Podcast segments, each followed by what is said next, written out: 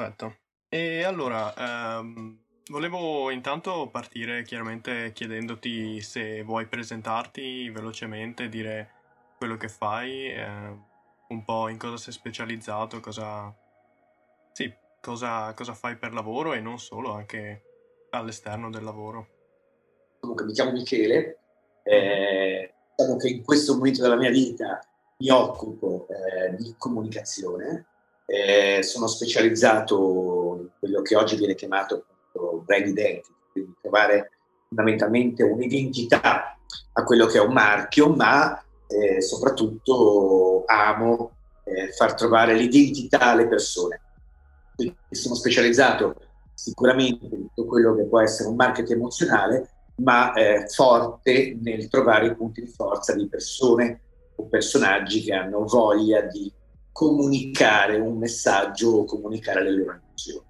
Eh, ho fatto una carriera che mi ha visto protagonista alla vostra età come danzatore. Lavoravo in televisione, in teatro e quindi ho fatto il ballerino e quindi vendevo, eh, vendevo fondamentalmente quello che era il mio corpo, no? perché quello era. Poi ho imparato a vendere il corpo degli altri, perché sono coreografo, e poi per una vicissitudine di salute, ho perso la memoria a 30 anni, 32, eh, nel ritrovare la memoria ho scoperto che non era più il mio mondo. Quello che volevo fare, ma perché era troppo superficiale per quello che era stata un'esperienza così profonda, e allora sono arrivato, sono approdato a studiare meglio quelle che poi erano tecniche e, e diciamo, sì, metodologie legate all'emozionale, allo studio, a quello che era l'introspezione. Quindi se prima ero dedicato a tutto quello che era esterno, a un certo punto mi sono trovato a fare i conti con quello che era all'interno. No? Mm. Oggi diciamo che ho unito i punti, no? quindi eh, è interessante, bello tutto quello che è fuori, ma deve trovare coerenza e soprattutto riconoscere tutto quello che hai dentro. Chiaro. Credo che più di così, eh, no? Sì, sì, chiarissimo. Per quanto mi riguarda chiarissimo. Voi come ci siete arrivati a me?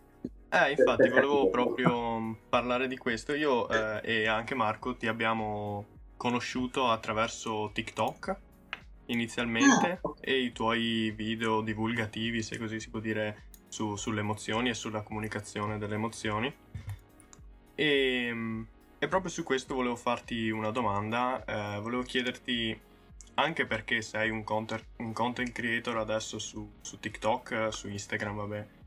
Ehm, come ti stai trovando? Come ti sei approcciato a questo mo- nuovo mondo di comunicazione che può essere i social media, TikTok, quindi abbastanza diverso da quello che poteva essere anche qualche anno fa eh, la comunicazione su internet e come sta andando la tua esperienza su, su questi social? Beh, allora io per antonomasia vengo definito boomer, no? perché l'età è così al limite. Sono stato insultato in tutti i modi. lavoro con dei giovani, lavoro con dei giovanissimi. Sono abituato a sentirmi, tra virgolette, passate il termine, fuori luogo, no? Eh, Chiaro. attento a rincorrere perché voi avete una velocità e a volte di odio, veramente un detesto, come andate veloci, come capite no? le informazioni, cosa che giustamente io faccio fatica. Non a caso eh, rappresento anche un movimento che si chiama Movimento Social eh, scusate, Etico Digitale, eh, che è proprio social warming, e io e un collaboratore che poi in realtà è il mio socio, che è Andrea Lusso, lui è l'ideatore di Sicomebile, una pagina molto famosa nel web, e abbiamo creato un magazine che si chiama Sicomebile Magazine. Quindi diciamo che ehm, ho a che fare molto con gli adulti che come me si pongono, tra virgolette, dei punti di domanda su come riuscire a comunicare con quei giovani. E i social, viene da ridere, ma sono diventati uno strumento No, in molte famiglie riscontriamo che si parlano tra una stanza e l'altra eh, attraverso le chat. No? Eh, è assurdo, ma la comunicazione ormai è, è, passa attraverso un WhatsApp, attraverso un, eh, no? ho visto le tue storie ho capito che eri in centro, e bastava chiamarsi, no? Eh, te lo dicevo io, no?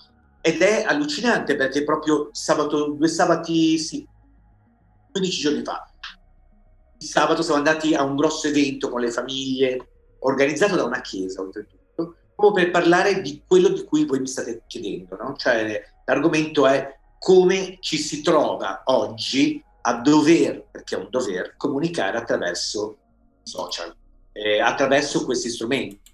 Io, eh, per dirvi la verità, sono entrato in TikTok perché eh, volevamo studiare lo strumento eh, e durante il lockdown eh, Andrea, appunto il mio socio, mi ha detto proviamo TikTok, ti faccio fare due video. Ci abbiamo preso gusto, ci siamo anche divertiti perché poi alla fine io eh, da uomo, tra virgolette, di spettacolo a persona che ama essere utile, ho unito le cose, ho detto perché no, mi piace, mi piace come strumento. E poi da lì sono nate altre, tante altre opportunità. Io adesso TikTok l'ho un po' trascurato negli ultimi periodi, ma proprio perché il lavoro è talmente tanto che faccio fatica a dedicare no? un video eh, al giorno due video, tre video alla settimana. Però è uno strumento che onestamente mi ha dato soddisfazione.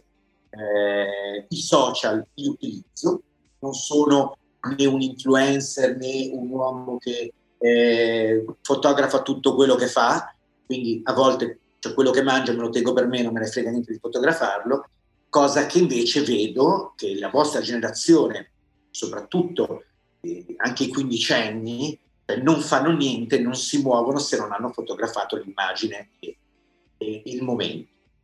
E io qua, onestamente, va di condividere con voi, che sicuramente avrete un target, un pubblico molto giovane, una riflessione, no? È vero che a un certo punto la memoria è labile e perde dei colpi. No? State parlando con uno che l'ha persa la memoria e poi ritrovarla tutta insieme, c'è tutto un gioco delle parti. Però è anche vero che vivere l'emozione ehm, non è ricordarla. Io conosco dei giovani che hanno già la malinconia di quello che è accaduto la settimana prima. No? Mm. Noto che in realtà quell'emozione non l'hanno neanche perché l'hanno fotografata e basta. Quindi io no, non condanno e non demonizzo lo strumento. Dico semplicemente che secondo me, forse proprio da eh, vecchia scuola, forse per l'età che ho, eh, si può utilizzare con un po' più di leggerezza. Eh, è capitato di però io poi parlo e... Sì, sì, stavo dicendo che è un po' il modo in cui ci si approccia allo strumento e si, si vive lo strumento stesso, no? Che, che, poi fa la differenza. Certo. certo. Comunque, più, più, di una volta eh, Fatalità ha detto che molti giovani sono già malinconici o nostalgici del, di quello che è successo anche una settimana prima. E più e più volte io e Riccardo, anche con altri ospiti, ci siamo messi a riflettere sul perché eh, vediamo come la nostra generazione mh, mm, spesso sia più eh, spinta a guardare il passato che al futuro, magari con voglia di fare. E, e secondo lei questo è motivato proprio dal fatto che i tempi sono più veloci? È una generazione, siamo una generazione più veloce o c'è qualcosa di più? Cioè c'è qualcosa proprio di eh, sociale che si può fare una sorta di legge, ecco partiamo dal presupposto che sono eh, riflessioni, sono così eh, ieri, no? non è che non ci sono verità, quindi non credo di sapere. Però sono un uomo che osserva molto, mi piace confrontarmi diverse no? persone e soprattutto non avere, non, non avere soltanto una tipologia di comunicazione o di, di, di, così, diciamo di pubblico, chiamiamolo così perché poi quando ci si relaziona si ha un pubblico che ci piace, no? possono essere amici, parenti, la famiglia, alla fine tu sei al centro di una comunicazione dove se sei tu a relazionare verso l'esterno, sei tu che attiri l'attenzione e quindi comunichi un messaggio.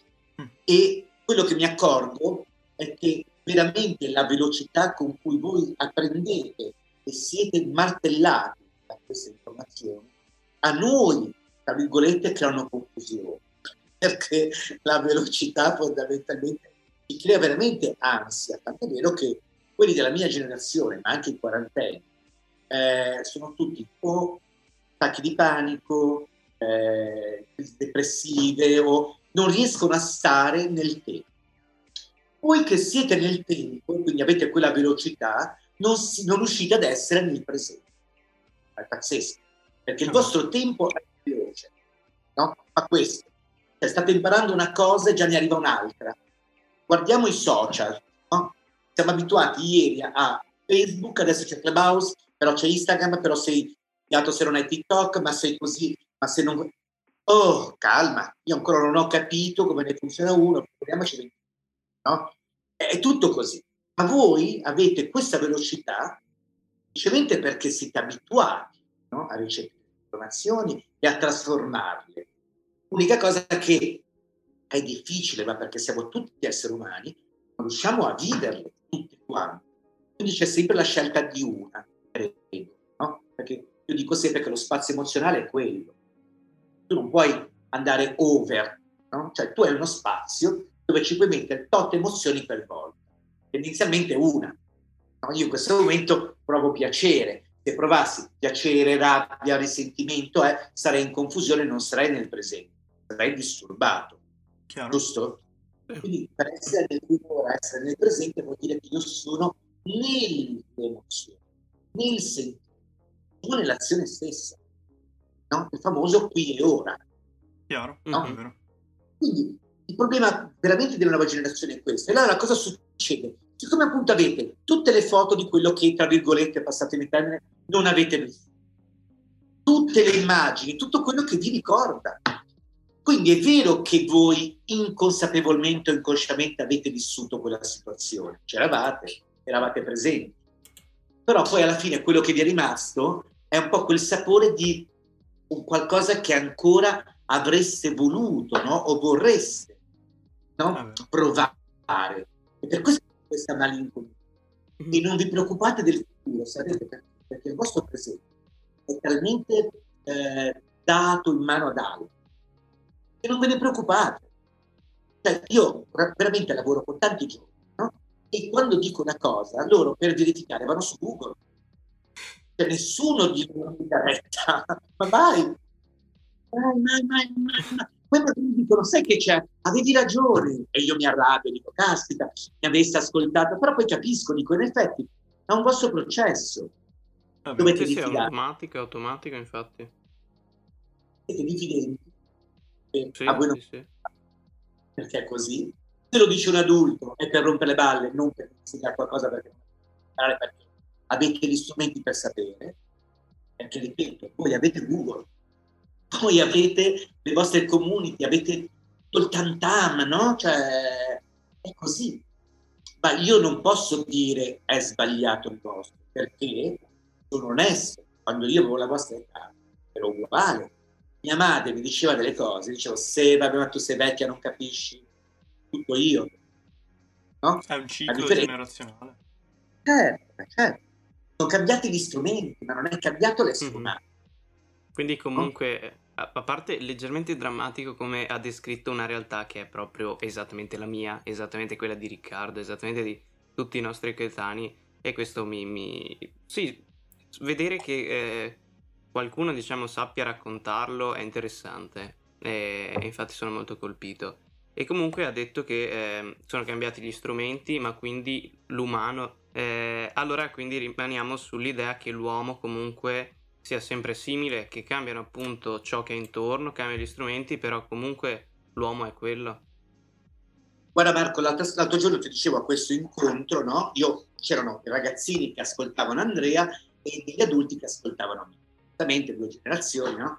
E io a un certo punto per spiegare i social ho detto, ma voi vi ricordate quando noi avevamo la televisione, ai nostri tempi, mia madre raccontava che la televisione ce n'era una, una nel paese c'era il grande evento, si, al sabato si andava a vedere la televisione. La televisione, ma che cos'era?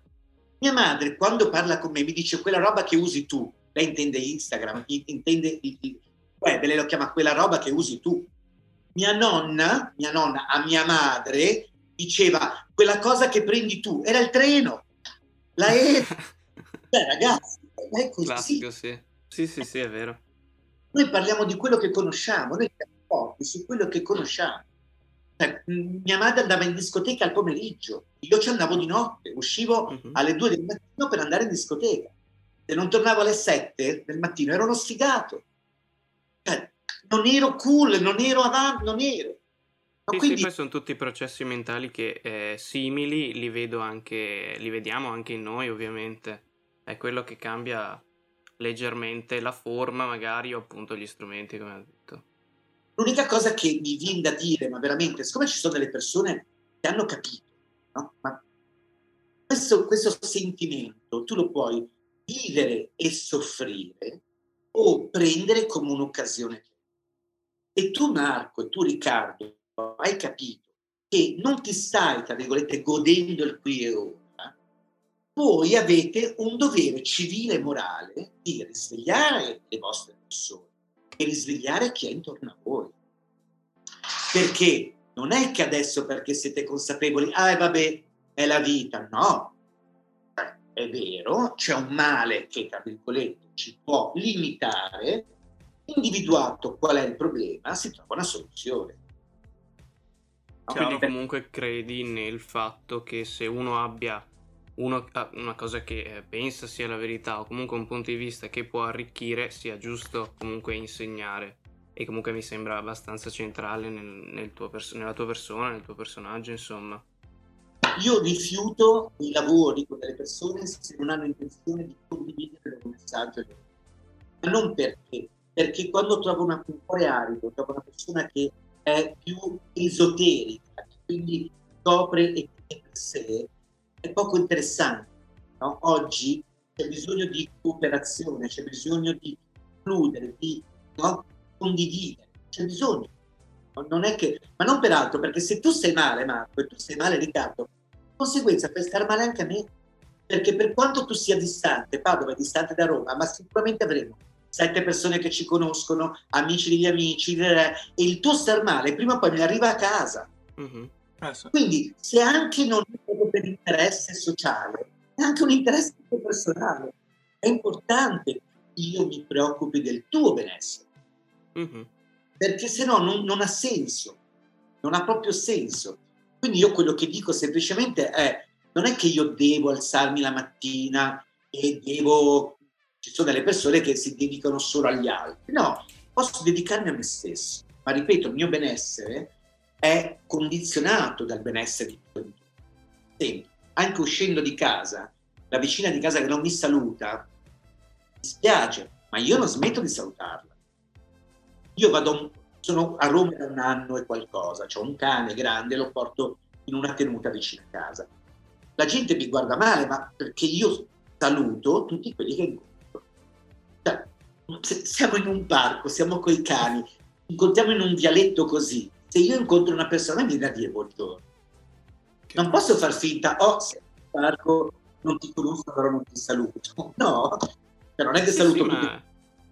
ma... infatti questa cosa del salutare è sempre stata molto centrale anche in me personalmente e non dico che mi è sempre dato fastidio, ma comunque non capisco quelli che non ti salutano, magari eh, quasi apposta ci pensano e dicono no. In realtà penso che comunque il saluto sia una cosa anzi più, più, se lo ricevi eh, ti fa venire il sorriso, è piacevole, soprattutto da uno sconosciuto quasi. Eh, tipo in montagna, vai in montagna, cammini e, ed è piacevole incrociare una persona e salutarla, vedere come sta andando, eccetera. Però si sta un po'. Si, vedo che non, insomma, non si saluta troppo la gente. Sì, non, eh, si è persa un po' la buona abitudine, no? Anche mm. della visione, del guardarsi negli occhi. Poi adesso con questa mascherina figurati bingo, no? Cioè, c'è tanta mm-hmm. gente che valora, perché da qua in giù sei nascosto, c'è solo gli occhi, ma li piedi bassi perché hai paura anche di contagiarti con gli occhi, quindi c'è tutto un casino in giro che la metà basta. Ma lasciamo questo discorso, torniamo a giovani e eh, tecnologie, facciamo così. E... Sì, infatti, guarda, io uh, mi volevo soffermare un attimo sulla questione giovani, volevo chiederti appunto cosa significasse eh, per te lavorare con i giovani proprio? Fortunatamente non sentirmi giovane, cioè non ho mm. questa cosa di essere bloccato a un'età, eh, no? perché ci sono amici, ma anche persone più grandi che sono rimasti dei ragazzini. Io ho la fortuna di piacermi da adulto, piace, anzi mi piace ogni tanto sentirmi anche un po' vecchio e stanco, no? Tra virgolette. Mm-hmm. Chiamate di certe cose superficiali. Cosa vuol dire per me eh, stare con i giovani? È sperare, pregare ogni giorno che anche una mia parola, un mio gesto sia utile. Questo è proprio, lo, lo, lo, lo spero, me lo auguro, perché darebbe un senso e dà un senso a tutto quello che ho vissuto. No? Cioè, essere utile credo che sia il segreto dell'essere umano. Quando inizi a sentirti inutile e ti spegni. No? Eh, tant'è vero che in alcune unità no, eh, di piani d'America, quando il vecchio si sente inutile nella comunità, va su un monte e si spegne perché decide di morire. È pazzesco, ma è così. E, e quindi credo che sentirsi utile verso gli altri, soprattutto sui giovani, sia una cosa fantastica. Cioè, non è facile, ripeto, perché voi siete tremendi, però quando insomma... Riesci, è divertente. Sì, è divertente, ma soprattutto quando veramente voi permettete a noi di capire. Perché il problema non è la, mancanza di volontà. Io lo dico veramente spesso anche ai ragazzi che mi... Io ho dei ragazzi che hanno cercato di mi chiedono su Instagram tramite TikTok. Io ho passato un'estate veramente a, a dire ragazzi chiedete aiuto, parlate con i vostri genitori, perché io non sono la persona che può parlare con un tredicenne, no? Ha senso, no? Poi anche attraverso i social è più difficile, eh, purtroppo. Però mi rendo conto che quando posso parlare con gli adulti, ragazzi, spiegatelo ai vostri figli che voi avete voglia di ascoltare. Perché io quello che sento, la paura che ho, è che voi mi abbandonati, abbiate perso questa voglia no, di far capire. E allora ci sono gli adulti persi, perché no, non fanno altro che vederli come distanti a nemici. E voi abbandonati perché tanto è inutile parlare con noi. Chiaro. Questa è un po' la mm, sensazione. Sì. E mi sì, spiace. Sì, mi spiace perché in realtà veramente sarebbe... Sì, hai proprio delineato la, la dinamica sociale che secondo me è eh, tra le più diffuse, il rapporto soprattutto genitore-figlio, e quindi anche questa mancanza di dialogo che porta poi a vari problemi, anche come ritornando su, sul Però, tuo lavoro. Eh. Guarda Riccardo, lo dico veramente, ma te lo chiedo proprio, anche se non sono un padre, lo dico da padre, perdonateli, e poi non perdonate l'adulto, voi l'avete già condannato. Lo, lo dico veramente con consapevolezza. Cioè, il problema che cos'è? È che, siccome è vero che alcuni sono sfigati, diciamoci la verità, si sono comportati male, no? male, male, male. Okay? Quindi giustamente è stata una condanna, a, a, proprio, avete raso al suolo tutto genitori, parenti, amici, tutti, pensavano poco. Perdonateci, perché in ogni caso siamo esseri umani, abbiamo sbagliato, va bene, dateci una chance, non, non tagliateci fuori, perché in realtà ve lo dico, vi serviamo, possiamo essere utili, perché mm-hmm. intanto i nostri errori possono essere un esempio, e questo è fondamentale. Se riuscite a capirlo, e noi non è che abbiamo sbagliato perché siamo più coglioni di voi, scusate il francese, abbiamo sbagliato perché non avevamo gli strumenti. Ok? Oggi non sbagliare, abbiamo bisogno di voi. Abbiamo sì. veramente bisogno sì, Vedi, forse questo eh, sì, è più, eh, dovrebbe esserci infatti un rapporto reciproco, no? Di aiuto reciproco. Eh, questo è, sarebbe l'importante. Comunque, eh, poi scusa Riccardo se ti interrompo. Comunque, sì, sì, no, eh, io, mi è venuto in mente eh, così mentre parlavamo, ma eh, per esempio della scuola come eh, mm, possiamo dire organizzazione, insomma, come istituzione che si occupa di questo, dell'aiutare eh, il ragazzo, lo studente, cosa ne pensi? Credi che ab- ries- possa riuscire, riesca ad avere questo ruolo o no? Allora, se voi, la vostra generazione, non si dimentica a un certo punto quello che è oggi. Il problema cos'è? Un altro problema. Che il ragazzo a un certo punto si dimentica di essere stato ragazzo e diventa adulto e non si capisce perché a un certo punto smette di capire o di ricordare che cosa è stato. Io me lo ricordo le paturnie che avevo a 18 anni, me le ricordo i pianti a 30 anni, io me ne ricordo tutti. Non posso dimenticare. Certo, a volte dico, passano il tempo, che palle, no? Perché non ho voglia no? di risentire i pianti perché li ho già vissuti. Però li capisco, non è che non li capisco. Il problema che cos'è? Che se voi, la vostra generazione, che ha capito dov'è l'invito, capito di cosa bisogno, c'è bisogno, ha capito quali possono essere le soluzioni, voi potete creare un modello interessante di azione. Oggi non ci credo perché la convivenza tra il vecchio e il nuovo purtroppo ancora è lì che se la prende e si conflitta, cioè c'è un conflitto tra di loro. Non, non pensano a voi, loro non mm. stanno pensando al bene del giovane, loro stanno pensando a chi, tra virgolette, vuole vincere tra le due parti. No? Se mantenere il rigore, mantenere eh, la vecchia scuola, il vecchio modo, il rispetto, eh, oppure iniziare a capire che siamo tutti diversi, che star tutti quanti seduti nello stesso modo non va bene, che c'è chi capisce guardando delle immagini, chi con l'udito, chi con la parola, cioè ognuno di noi ha una sua unicità. È vero che non possiamo basare un modello di istruzione, di formazione pensando ai singoli, ma è anche vero che possiamo iniziare a capire che tanto i ragazzi come i figli non sono oggetti, ma sono esseri umani. Quindi la prima cosa è capire cosa la persona sta recependo e che cos'è il suo interesse. Perché se noi pensiamo sempre, io ad oggi quello che ho visto è che c'è l'interesse del preside, l'interesse della non c'è mai l'interesse dell'allievo. È verso la fine sicuramente nella gerarchia degli interessi all'interno della scuola. Usato, utilizzato quando c'è da risolvere un problema, quando c'è da capire il quotidiano o una certa richiesta. Allora, in base alla maggioranza, cioè se ho una maggioranza di persone che hanno un'esigenza, allora si valuta l'ipotesi. Però il problema è che senza scuola, cioè senza studenti, non ci sarebbe scuola.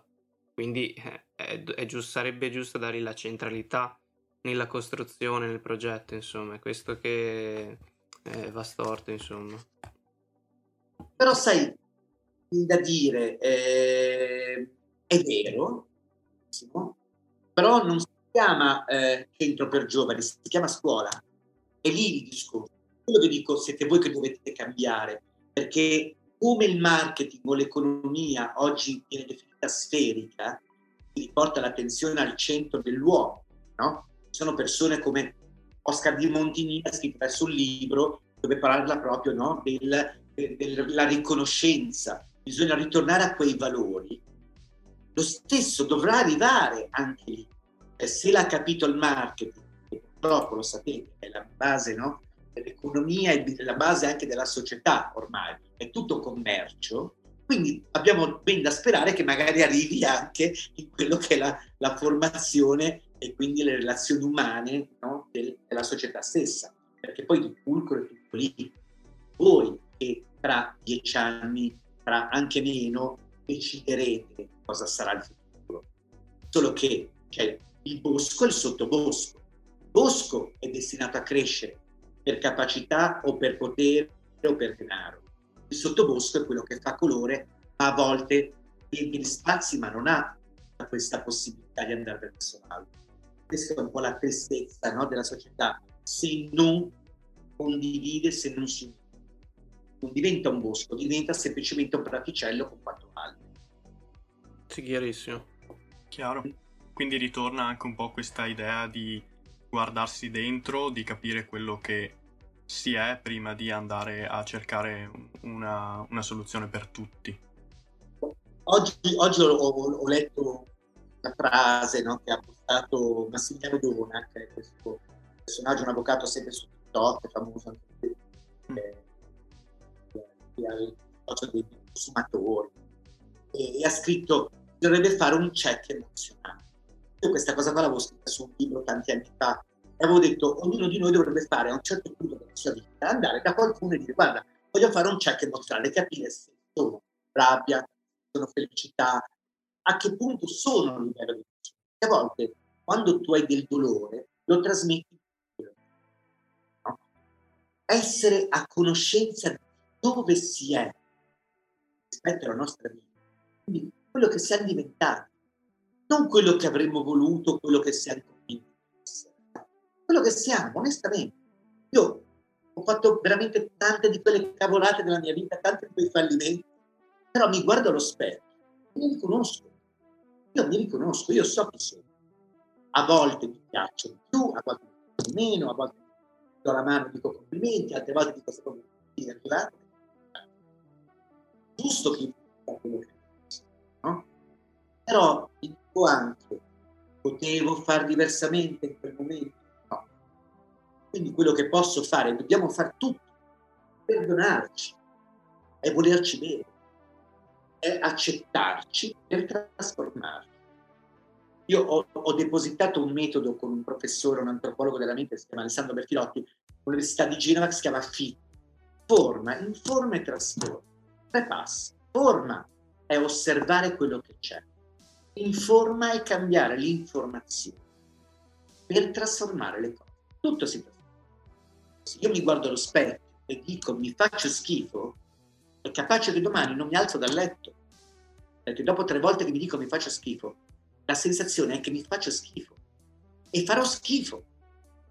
Se io dico, ok, ho sbagliato, ma mi amo lo stesso, mi accetto, mi perdono, mi credo, cioè credo in me, posso garantire che la trasformazione avviene. Dobbiamo riconoscere chi siamo, dobbiamo sapere che emozione ci sta no? eh, accompagnando. Quando mm-hmm. iniziamo ad avere rancore, rabbia, eh, siamo invidiosi, no? Quello che gli altri hanno e noi non abbiamo. Possiamo anche aver ragione, magari vi stiamo diventando un ma perché ci sta. Ripeto, a volte veniamo avanti è raccomandato e non chi è capace.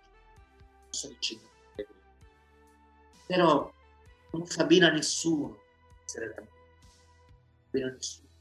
Comunque in questo è centrale, mi pare, di capire l'idea che ho visto comunque in moltissimi libri che noi comunque siamo artefici del nostro pensiero, quindi noi possiamo scegliere ciò che, ciò che pensiamo.